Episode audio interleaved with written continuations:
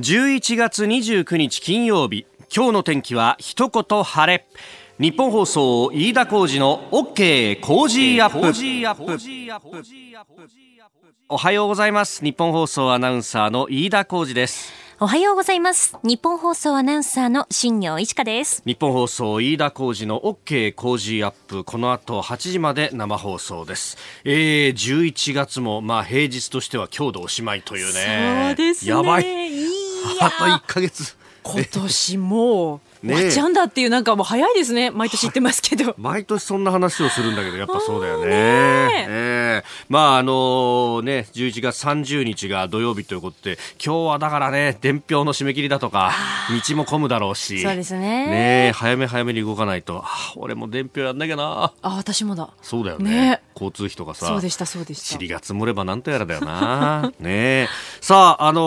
ーそんな中、あの、ニュースについてもいろいろとですね、メールやあツイッターでもご意見をいただくんですが、えー、ラジコネーム、あ、ラジコで聞いてくださってるんですね。宇都宮のひょうたんつぎさん、えー、すごい団結力ですよ。韓国へのビールの出荷0円ですってと。あの、昨日品目別の、あの、貿易統計というのが出まして、それで韓国向けのビールの出荷0円というふうに出て、おおと。あの、今日朝ね、結構あの、新聞でも記事になってますが、ここまで不買運動ができる韓国という国、でもなんだか逆に怖い国にも覚えてならない気がします。すべての原因が韓国自身によるものだと考えないんでしょうか。一部の先導者に煽られて騒いでるように、しか見えないんですよね、というふうにもいただいております。あの、10月の頭ぐらいにですね、韓国に取材に行って、ソウルですけれども、で、あのその時に私もちょっと、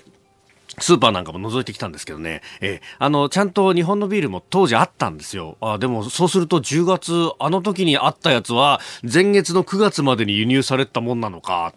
というふうに今改めて思ったんですけど、いやね、韓国ってさ、なんかビール安かったんだよ。あそうなんですか。そう。で、あのーほ海外ビールが結構いろいろあって、トルコのビールとかね、フランスのビールとかが、それこそ500ミリ缶で日本円にして150円ぐらいで売られてさ、あお、安いと思って、思ったんで、あの、もちろんホテルで飲む分を買うだけじゃなくってですね、え、ちょっとスーツケースに余裕があるから少し、あの、入れて帰ろうと思ってですね、え、あの、今も楽しく飲んでいるんですけど、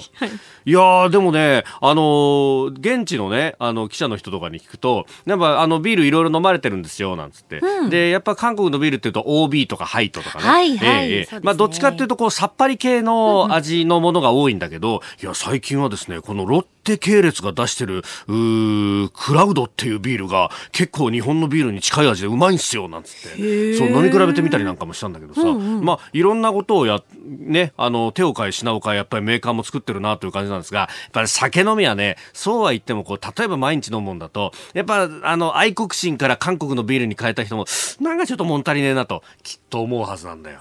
ええだって酒飲みだもの。あ 確かにそのうち我慢ができなくなるに違いないと私は思ってるんだけど、ええええ。しかしね、あのービール一つで、まあ、ここまでやることもねえだろうというね、ええ。まあ、酒飲みとしては非常に思うんですけれども、はい。まあ、あの、そのうち我慢ができなくなるぞというふうなことを私は思っております。はい。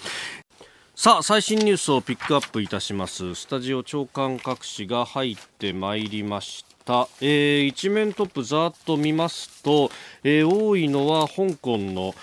人権、えー民主主義法案と、えーこれがあ昨日ですねちょうどだからこれ番組が終わった直後ぐらいだったと思うんですけれども、えーあのアメリカのトランプ大統領が、まあ、上下両院ですでに通っていたものなんですがそれに署名をしたということで、えー実際に法律として発行したということであります。まあ、あのこれについて、まあ、貿易交渉に波及があるんじゃないかとか、まあ、あの新たな火種などといった表現もされているようですね。まあ、あの昨日の日経平均も少し下がったということです。えー一方で、あのダウ平均、ニューヨークの市場ですけれども、こちらはですね、ちょっと上がってるという感じで、あまり影響なかったような感じですね。えー、2万8164ドルあたり、まあこれは先物、あじゃないですね、えー足元の数字ですが、えープラス42ドル、まあ、あアメリカの場合は景気のそのものの地合いは強いので、まあ、そっちとこの米中の貿易交渉と、まあ、両にらみになりながら取引をしたというところなんでしょうか。えーまあ、あ産経新聞はあの新疆ウイグル、まあ、ウイグル人の方々に対する強制収容施設の話、まあ、ウイグル文書というね、えー、これは国際的なあの調査報道の機関が出した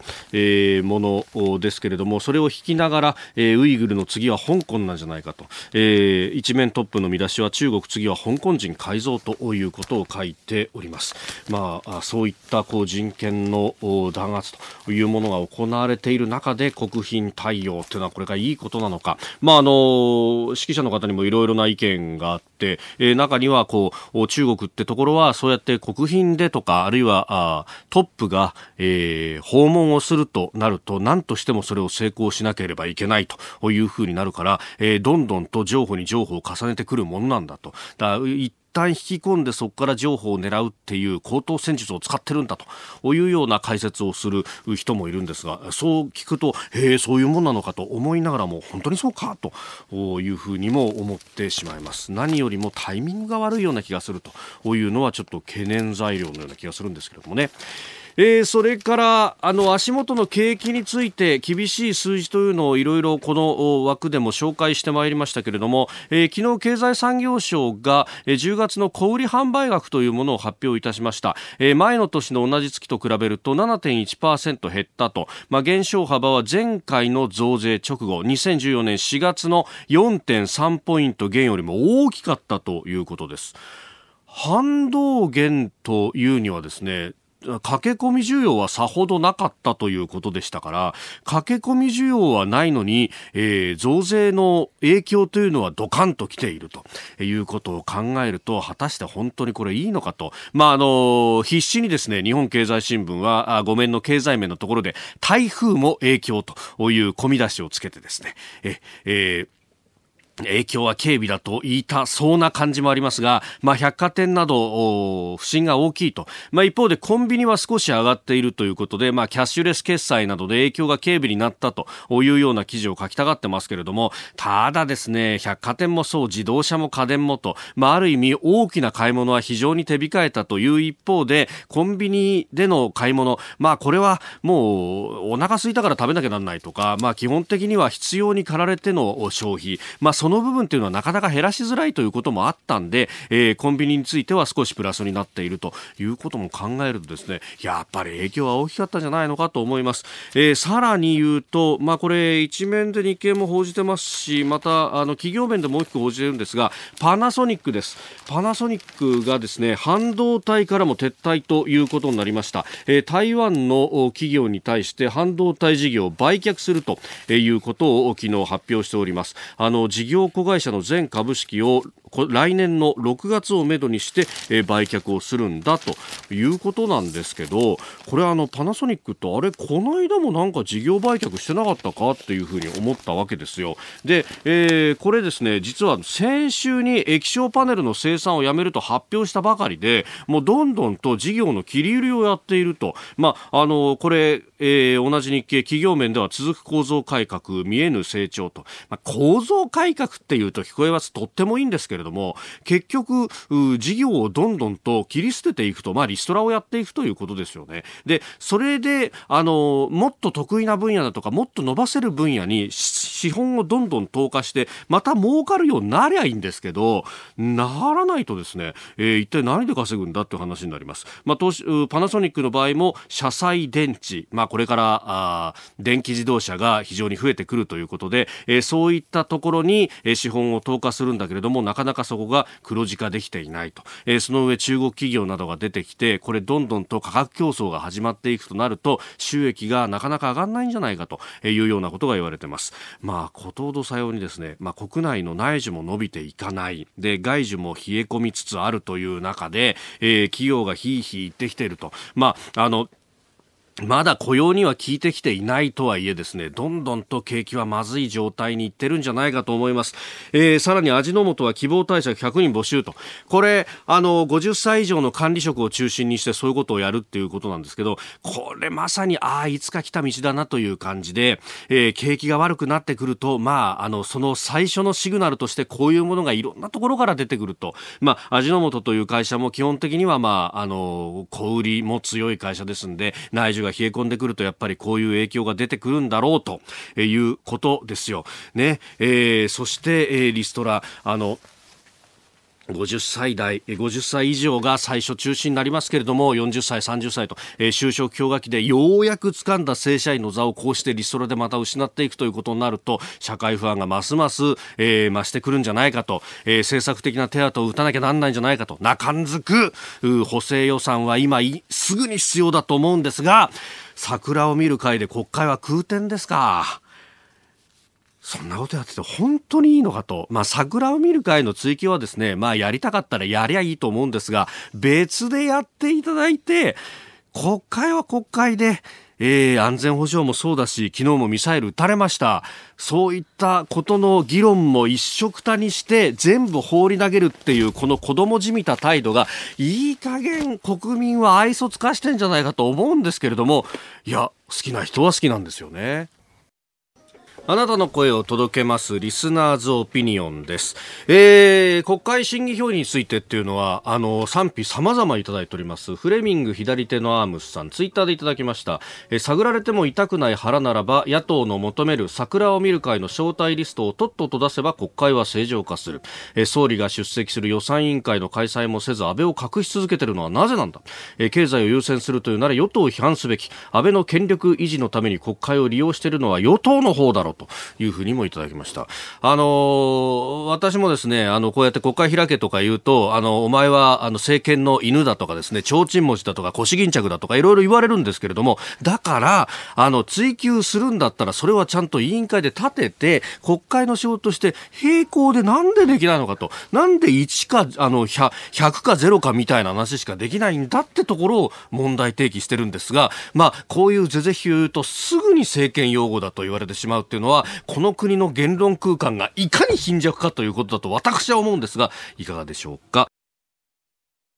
えー、7時台はコメンテーターの方々とニュースを掘り下げます。今朝は外交評論家、三宅邦彦さんです。おはようございます。ます寒いっすね、今日は。寒いっすよ。この間ね、ジャケット買ったのよ、冬用のね。うんちょっと暑かちょっと暑いなと思って。ぴったりよ、今朝。そうですよね。本当助かるっていうか、寒いっていうか、どうしてくれるんだよ、これ。本当有楽町今、屋上の温度計が3.4度。寒いですね。ねえー、ツイッターでもそれってお高いんでしょうさん。あの、これで道路がこんないのが不思議だと、あの車に外気温度を表示できないじゃないですか、マイナス3.5ですって、まあ、どこかわかんないんだけど、本当？ねえ、凍るわい、ねちょっとあの運転お気をつけください、今日もよろしくお願いします。よろしくお願いします7時台はコメンテーターの方々とニュースを掘り下げてまいります。今朝のコメンテーター、外交評論家、キャノングローバル戦略研究所研究主幹、三宅邦彦さんです。おはようございます。おはようございます。三宅さんには番組エンディングまでお付き合いいただきますでは最初のニュースこちらです国民投票法改正案の採決また見送り衆議院の憲法審査会は昨日ヨーロッパ視察の報告を踏まえた自由討議を行いました今国会3回目の自由討議で憲法改正をめぐる国民投票時のインターネット航空の規制などについて意見を交わした模様です。なお国民投票法の改正案の採決はこの日も見送られました。えー、自民党の佐藤憲法審査会長は審査会の後改正案の実質審議が一度も実施されていない現状について記者団に異常な状態と苦言を呈しております。まあ、一方で国会そのものは、まあ、6時台にも取り上げましたけれども桜を見る会の云々の話の中で、はい、えー、これから空転するんだと、えー、さっき聞いてましたけどね、えー、僕ね、これ、日本のちょっと異論があるかもしれないけども、うん、日本の議会のですね僕、根本的な欠陥がさらけ出てると思ってるんですよ。要するにね、はい、日本の議会がこうあれ何億円もかかってるわけでしょ？お金かかってるでしょ、一日ね、うん。うん、これをね、われわれどうして怒らないか分からない。あんなもん空転したら、何十億円って無駄になるわけでしょ、うんうんうん、バカじゃないかと思うんだけども、それでじゃあ何が、ね、問題かっていろいろ考えてみると、はい、もちろん各国の議会、いろいろな歴史があって、経緯があるから、えこっちがいい、あっちがいいというつもりはないですよ、うん、だけどね、例えばないものメダルで言えばね、はい、日本の、ね、党議拘束、つまり、ある党がこれ賛成、反対って言ったらね、うん、もうあまりにも硬いですよね、はい、たまにしか外さないでしょ、えー、だけど、基本的にあの党議拘束なんてアメリカは例えばないですから、みんな議員がいろいろ考えて、そして投票結果を全部記録に残って、それをあの有権者が判断すると、うんはい、これがあの選挙の基本ですよね、党議拘束の問題とね、もう一つはね、はい、このフィリバスターっていう言葉があるんですけども、まあ、議事妨害というんだけども、はい、まあ、要するに誰も聞いてないね、夜中のね、えー、あの議場でですよ、はい、議員が一人でもうブラブラブラブラ演説やってるわけ、ね、それはあの引き延ばすことができるからですよね。はい、まあ、日本でいや牛歩もしくは、まあ、あのこの国会空転なんだけども、うん、それがその各委員会でやれる、なぜそれができるかというと、はい、他の委員会のなんていうの議論は守ら、うん、守りたいからですよね。つまり一つの問題があったら全部止めちゃうっていうのは、はい、これおかしいんだけど、日本にはこういう、その党議拘束の問題、フィリバスターの問題、これがないから、はい、ある意味では、その空転させるしかないんですよ、全体を。はい、でしかもね、さらに言わせてもらうとですね、議員ってのはね、えー、本来アメリカだったらもっとスタッフがね、はいえー、10人、20人いてですよ、それで彼らはローメーカーと言われてるわけだから、ローメーカー。ローメーカー法法律を作る人たちなんですよ、はい、でも日本でローメーカーって役人じゃないですか、そうじゃないんですよ、議員はもっとスタッフをいっぱい作って、持ってね、はい、そしてちゃんと自分で法案を作る、出す。で昔だってそういう先生方いたけど、はい、結局みんな官僚に頼ってたんだけど、それじゃだめなんですよ。でさらにそれをやるためには、やっぱりこその回転扉って言ってね、はい、やっぱりポリティカルアポインティ政治任用者を増やして、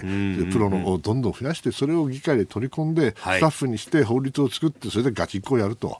で、その時はフィリバスターでも何でもいいけども、もう少し個々の委員会でちゃんとやれるようにして、ね、そして他の議論を守る形で、国会全体としてはちゃんと議論が進むようにする。はい、当たり前のことだと思うんですよ。だけどそれがね、これ、日本の議会できたのいつだか知らんけど、19世紀？ああ、そうですよね。まあ、1800末でしょ、ね、あれから変わってないじゃないですか。私に言わせればね、働き方改革でね、はい、あのも最初にやるべきはこれ議会だと思いますよ。ね、それをすると何が変わるかっていうと、はい、あの役人の働き方が変わるんですよ。なぜかって徹夜徹夜であの国会答弁作るのでよくなるからね、はい、そうしたらその人たちは少なくとも寝ることができる、ええ、ね、そしてね、それで頭使うことができるわけですよ。僕なんかあれだ27年いたけど体力しか使ったことないから。ああ体力しかそうですか、視力なんて関係ないから夜中になると。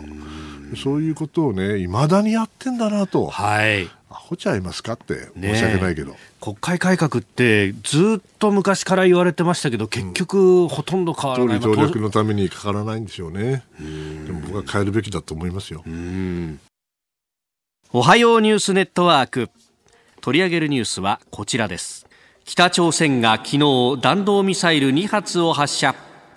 韓国軍合同参謀本部は北朝鮮が日本時間の昨日夕方5時ごろ東部のハムギョンハムギョンナムド4歩付近から日本海に向けて飛翔体2発を発射したと発表しました。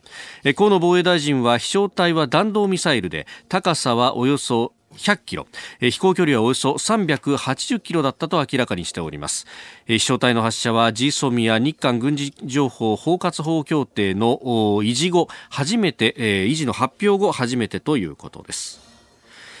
えー、落下したのは日本の排他的経済水域の外とえー、そして、えー、今日付の北朝鮮の朝鮮労働党機関紙労働新聞は、えー、金正恩委員長が国防科学院で行われた超大型多連装ロケット砲の試射を視察したと報じました。えー、この今回のですね弾道ミサイルの発射を指すとみられております。さあ北朝鮮、また、という感じですか？あの、ね、こういう話になるとね、はい、日本の人たちみんな面白いんだなと思うんですけど、うんうんうん、要するにこれなんで撃ったんだと、はい、こういう意図があるんじゃないかと、はい、こういう意味合いはどうですかって聞かれるんだけど、えー、私はね、えー、あのミサイルは花火じゃないんですと、花火じゃない、ね、花火ってのは記念日に撃つもんですよ、うん、ね、でもね、記念日とかお祝いで撃つわけじゃないんです。はい、大事なことはあの今、北朝鮮にとってはね、アメリカと約束したのは一つだけ、二つだけ、ICBM 撃ちません、はい、ね、それから核実験やりません。ということは、それ以外の兵器は全部開発可能だってことですよ。あはい、ということはですよ、何のことはない、うん、今やってるのは、今年もうこれで13回目って言われるんだけども、はい、それはあの記念日を13回やってるわけじゃなくて、うんうん、彼らは周到にアメリカとそういう話をつけた上でね、はい、そして今あの、研究段階にある、もしくは試作段階にある、うん、えこれ、運用の最終的には配備するわけですけども、はい、それに向けてですね、す、べ、ての新しい兵器をミサイルをですよ、はい、射してるわけですよ、それだけのことです。でたまたまね、なんかの記念日があったらね、はい、あ G ソミアがあれつながった、ええ、じゃあ一発やろうかと、別にそれも合ってたわけじゃないしね、はい、それがあろうがなかろうが、どうせやるんですよ。ですから、その意味ではね、僕はあんまりあの深読みをしてもしょうがないとまず思っているの。はい、2つ目にね、このこの問題は、まあ、超大型多連装ロケットだかなんだか知らないけど、え。まあ、要するにあの日本政府が弾道ミサイルだと言ってるのはこれ国連決議違反よという意味なんだと思うんですけどね、はい、その通りなんです、うん、だけどこれをよく見てみると、まあ、EEZ に、ね、落ちたか落ちないかこれも大した話じゃなくて、むしろこの距離から考えると、はい、ターゲットは在韓米軍。ズバリね、はい。うん、つまりこの長さ、そして距離をかん、えー、あの高さを考えると、やはりあの日本を狙うというよりも、はい、朝鮮半島の南部で,、でもちろん韓国軍ですよ、だけども、あ米軍も少し、はい、あのソウルから南下しましたよね、変えましたから、えーえー、そこもおそらく射程距離に入るんだぞということを言いたいんじゃないかなと思います、ちょっとすべて詳しく見たわけじゃないけれども。えー、ということはね、これあの、どこに対するメッセージかともし聞かれれば、はい、それはあれですよ、韓国に対するメッセージですよね。で結局あの北朝鮮がどこまで真面目なのか分かんないけども、はい、まあ、もうそろそろ我々も分かってきたでしょう、うん、彼らは核兵器を廃棄する気なんかないのよ。ね、うん、そして、うん、あの今度どうですか、今年中に何か起こるんですか？とか聞かれるんだけど、はい、起きるわけないとは言い難いけどね、えー、何するか分かんないから、トランプさんは。だけども、よく考えてみたら、はい、12月まで、年末まで待つっていうわけでしょ、金正恩さんはね。で待ったって、今の状況じゃ動かないですよね。はい、それで事務的なレベルで仕事したって、え？だって大統領と俺話せんだよと、うんうんうん、お前なんかと話せないよと。何言ってんだと、うん、こうなるから、はい、足元見られてるから、えー、何も動かない、うん、ね、だからトランプさんはね、これ来年になったらね、はい、皆さんどうですか、うん。大統領選挙のね、ことでね、はい、金正恩と会ったことがね、えー、票になると思いますか？なるわけないでしょう。アメリカ人の金正恩って誰って言ってたらいくらでもいるんだから。我々は知ってるけどね。うんうんうん、となると、私はあのこれから起こることはですね、もう大統領選挙が予備選が始まっちゃったらね、はい、もうトランプさんど、どうやって会うの？北北朝鮮なんか行ってる日もあるそんな間に何言われるか分かんないわけだからね、はい、私だったらもうとてもじゃないけど外遊はできない。いやそれは金正恩があのフロリダまで来る、マーラーゴまで来るっていうのは分かるでしょ、はい、来たって何すんのと、ね、何もないと。なれば、これはあのトランプさんにとって僕は北朝鮮問題はプライオリティ優先順位は非常に低いと思っていますから中国の貿易問題はこれは票になるから、はい。ね、だけど北朝鮮の核問題が票になると僕は思えないので、うん、まあお手並み拝見や。お手並み拝見。はい。でもそれでじゃあ何もせずに時間が過ぎるってことになると、うん、より技術を蓄積していくわけですよね。いやもちろんそうです。ですからあの何の制限もなく、うん、核実験と ICBM 以外の兵器は、はい確実に実戦配備に向けて動き出しているということですよね。それはあのどっちのいいことではないんですけれども、はい、それだってあんなのと会うからいけないんだけど。結局それがシンガポールで、で、はい、でもあの北朝鮮が降りるためにはね、ええ、それ相当な圧力をかけるべきだったでしょ、でももう中途半端な圧力で終わっちゃってるじゃないですか、でもその最大限の圧力とか、はい、あの不可逆的とか、なんとか、えー、あの検証可能なとか言ってるけど、全然やってないじゃないですか、えね、でそれが、まあ、結局、ツケが回ってきたっていうことだと思いますよ。考えてみれば、一昨年の今頃っていうのは、本当に一触即発かもしれないという話がありましでもそれはね、ええ、あの、北朝鮮ができるわけないんですよ。僕に言わせればあんなもん挑発じゃなんでもないからね、はい、挑発っていうのは、ええ、いつも言うんだけど、え、あの強いやつが嫌がる弱いやつを挑発して、でバカなことさせて、ほんでもってバカっつってボーボーにすると、これが挑発なんでね、ね。最初の一発を相手に出す弱いやつが強いやつを挑発したら、はい、ただボコボコにされるだけだから、確かにそんなことするわけないんですよ。ですからあれは僕、軍事的挑発だと思っていないし、はい、あれはあの、まあ、デモンストレーションではあってもね、ええ、あの、構って構って構ってって言ってるってことですよ。だだをこねてる、だけど構う必要なんかないんですよ、あんなもの。もっときあの厳しく圧力をかけるべきだったと。私は個人的に思うけど、まあ今から今言ってもしょうがないんだけどね。ですからその意味ではもうもう峠を越えちゃったんじゃないですかね、北朝鮮との話し合いについても、先が見えてきて、はい、でデッドラインはもう事実上、今年の年末で、はい、で来年以降は大統領選挙始まるから動かなくなるし、うん、そしたら彼らの言う新しい道ってことになるわけですよ。うん、新しい道ってあんのってない。ない。うん、古い道しかない、うん、うん、ですからまた強硬になって、はい、でで中国とロシアに頼って、えー、で日本にちょっかい出してきますよ、この時は。ああ、アメリカと話ができない以上は、米韓があ米朝がおかしくなったら日韓が日朝が動くというのが僕の意見だから、それはあのまたね変化球投げてくるし、はい、玉投げてくるから気をつけなきゃいけないということです。えでは2つ目こちらです。フランスのマクロン大統領がヨーロッパ参加の新しい核軍縮条約を提案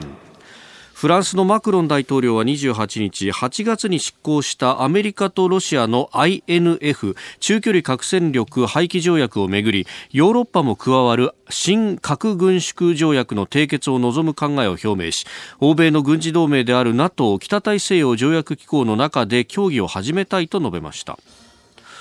でもその NATO については脳死状態って言ってみたりとか、うんうん、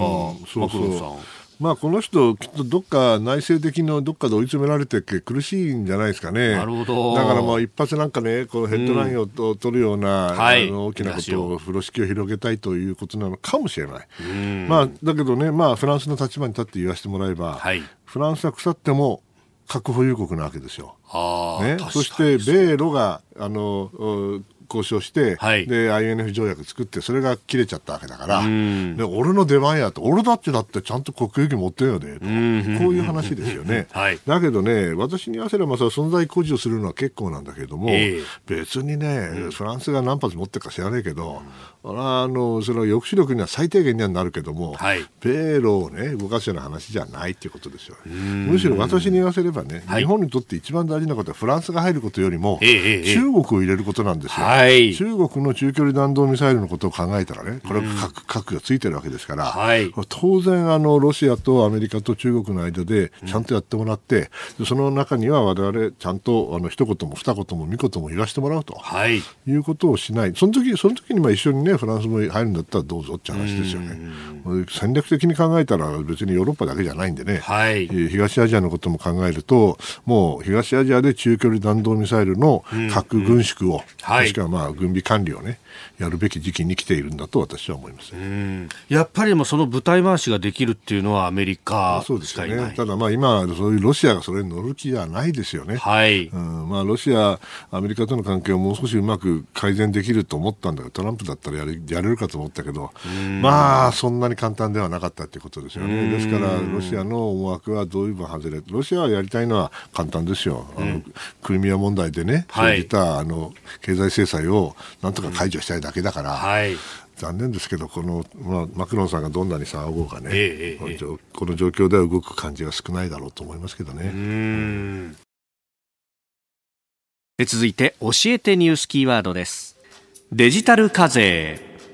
インターネットを通じ国境を越えてビジネスを展開する巨大 IT 企業への課税いわゆるデジタル課税のあり方が国際的な議論となっています。Google や Amazon といったグローバルなデジタル企業に対して莫大な利益を手にしながらそれに見合った税金を納めていないのではないかといった批判も噴出する中 IT 企業への課税をどう強化するかをめぐって各国激しいせめぎ合いを繰り広げておるおるわけです。そんな中 EU ヨーロッパ委員会で経済を担当するモスコビ氏委員は巨大な IT 企業の税逃れを防ぐデジタル課税に関して国際的な合意が得られない場合ヨーロッパ委員会として EU 独自のデジタル課税の導入を改めて検討する考えを示しました。G20 大阪で行われましたが、はい、まあ、そこでもデータ利用だとか、ね、まあ、課税についても話し合われて、えー、で OECD 経済協力開発機構の中で、うん、ルールを決めようじゃないかみたいな話が出てきたようです、結局ね、これあのヨーロッパは IT、はい、えー、コンピューター、テレコム、これ全部遅れてるんですよ。そしてこれが流れ流れのまず根本にあってね、はい、それでまあその多国籍企業ですよね、これ IT 企業だってね、多国籍企業の、まあ、非居住者だから、おそらく免税になってる部分が多いわけで。はい、でこれはもう昔からある問題なんですよ。えー、ただ、じゃあなぜこの今回の IT 企業の方が大きな問題かというと、多国籍企業はまあそのいろんなところで物を作って、はいはい、であの税を逃れてるだけかもしれないけども、うん、このいわゆる GAFA と言われるね、はい、これみんなほとんどがアメリカであるということ。そうですね。そしてその上でネットワークを全部牛耳られちゃうということ、はい、そして情報の流れが見られちゃうということ、うん、さらにはデータが全部持ってかれちゃうということ、はい、どう考えてもねこれ今までの普通の多国籍企業じゃなくて、うん、これはもう国家安全保障に関わる問題なんですよねこれ日本も同じなんですよ、はい、ヨーロッパはそれはもちろん気がついていて、しかしなかなか手が打てないから、だからこういう形で、あの、課税を考える。それは当然なんですね。はい、さらに言わせてもらうと、これはあの、なんですか、えー、国際的な合意が得られない場合は、ヨーロッパ委員会として独自にやるぞ。つまりアメリカさん、あんた、俺たちに協力しないんだったら、やるぜって、こういう、まあ、喧嘩ですよね。はい。うん、まあ、だけど、日本も実はヨーロッパと似たような状況にあるんで、えー、もちろんアメリカ、それ中国のネットワークよりはいいですよ。ね。だけど、それは、あの、ネットワークを制している連中が、はい、あらゆる意味で情報へのアクセス多いわけですから、まあ、本当、ぶっちゃけて言うとですよ、うん、あのどっちみちあのネットワーク作ってるやつが見れるんですよ、はい、その気になれば。えー、ね。えー、実は中国のネットワークに入って、ね、中国に見られるのがいいのか、はい、それともアメリカの GAFA に見られるのがいいのか、うん、どっちがいいのかと、どっちも嫌ですけど、えー、ね。えー、嫌ですけどっていう話なんですよ。ですから、その意味ではヨーロッパの気持ちはわかるし、はい、日本も同じことを考えなきゃいけない時期に来ているはずです。でも実際にその動きは出てると思いますけれども、これはあのヨーロッパだけにやらすよりはね、はい、本当はあの日本も一緒になって、はい、それでアメリカに対してね、もう少し、なんちゅうかな、あの、妥協的な態度を取らせるようなことをやっていくのが本来筋ですよね。はい、さもないと、その、今度はもう一つの流れとしては、デジタル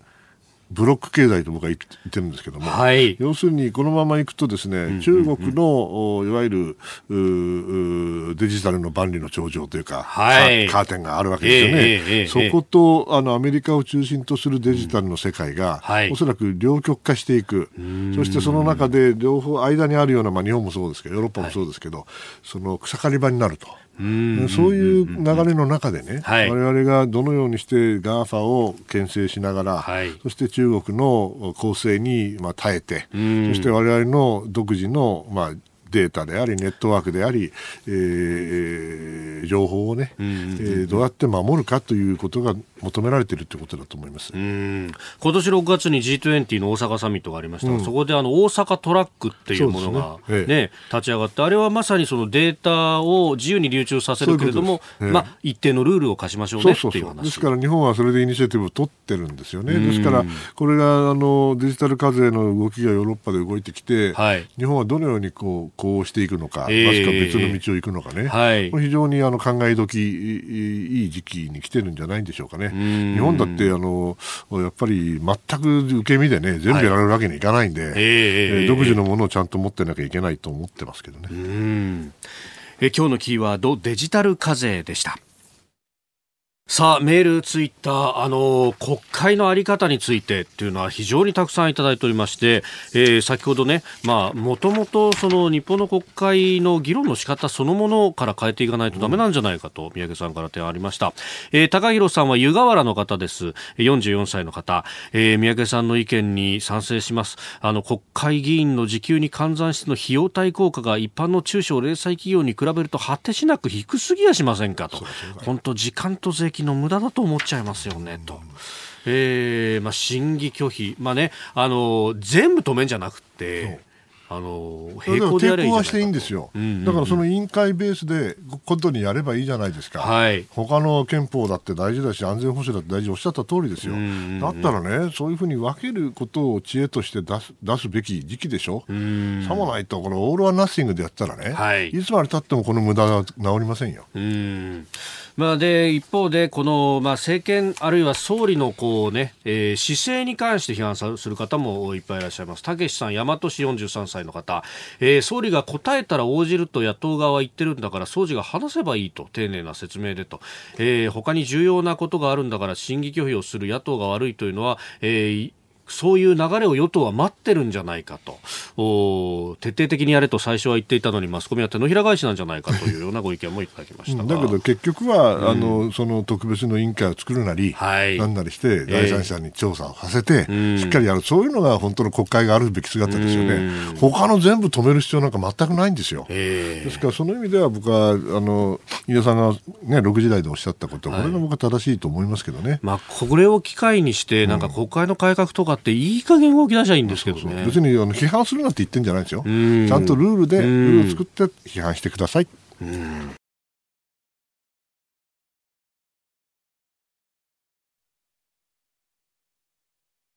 7時44分になるところです。お送りしております日本放送飯田浩二の OK 工事アップ。お相手、私日本放送アナウンサー飯田浩二と新業一華がお送りしています。今朝のコメンテーターは外交評論家三宅邦彦さんです。引き続きよろしくお願いします。ますさあ、続いてはここだけニューススクープアップです。最近落ち着いてますよね。ねこれはいいんじゃないですかね。うん、そうですかね。ねやっぱりね。この時間、最後のニュースを、スクープまた始まっちゃったね。香港市民が人権法成立のアメリカに感謝。アメリカで香港人権民主主義法が成立したことを受け香港では28日デモに賛同する市民から喜びの声が上がりました。この法律が民主主義を求めるデモ隊の強力な後押しとなる反面中国や香港政府には区議選での民主派圧勝に続く逆風となりそうですあの昨日番組が8時に終わって、その直後に速報が飛び込んできたというね。まあね、それはあの勝つのは当然なんだろうと思いますけども、まあ、区議選という、まあ、ほとんど政治的には意味のない、はい、ね、非常にローカルなものでしょ、うだけど、まあ、象徴的な意味はあるかもしれませんけど、私はね、ちょっとあの冷たい言い方かもしれないけど、勝ちすぎちゃったんじゃないかと思ってるんですよね。勝ちすぎた、ええ、もしね、習近平さんなりよ、はい、それから香港政調の人たちからすればね、うわー、これはやばいと。やばい。ああ本当に自由にやらしたらね、はい、どんなことなのか分かんない。どうせすっ飛ぶと、ええー、これむしろ警戒感のが高まっちゃって、はい。ね、少しじゃあこれであの民の声が増えるからね、はい、民主化が進むんだろうと思ってる人がいたとしたら、うんうん、僕は逆効果だと思います。北京だったら絶対これ絶対にぶっ潰さなあかんと。頃に決めたと思うんですよね。ですからその意味ではあのもちろん気持ちはわかるし正しいんですよ彼らやってることは、はい、だけどそんなに簡単ではないということですよね。それからまあトランプさんがね、はい、サインするかしないかっていう話だけど、まあ、中国に配慮するしないったってね、はい、あのトランプさん、おそらく香港にはあまり関心ないと思うんですよね。そ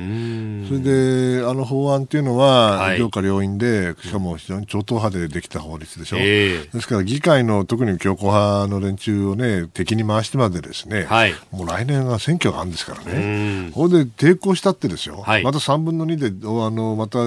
ーバーライドされちゃうわけですから、できちゃうわけですから、法律にね、その再改革されることを分かってるんだったら、うん、それは中国に入る人ってどうしようもないっていうことですよ。ここにだったらもう黙ってね、はい、サインして、その代わりこれは習近平さんに対する配慮ですよとかなんとか敬意を表すとか言ったのか、えー、ね、言って、まあ、リップサービスする程度でいいでしょう。でリップサービスしようがですよ、仮にそれは一回拒否権を使って、それで抵抗したふりをしたって、北京からいやね、トランプさん結局法律作ったんだろうと、それだけのことですから、はい、別に嬉しくもなんともないでしょう。ようやってくれたよと。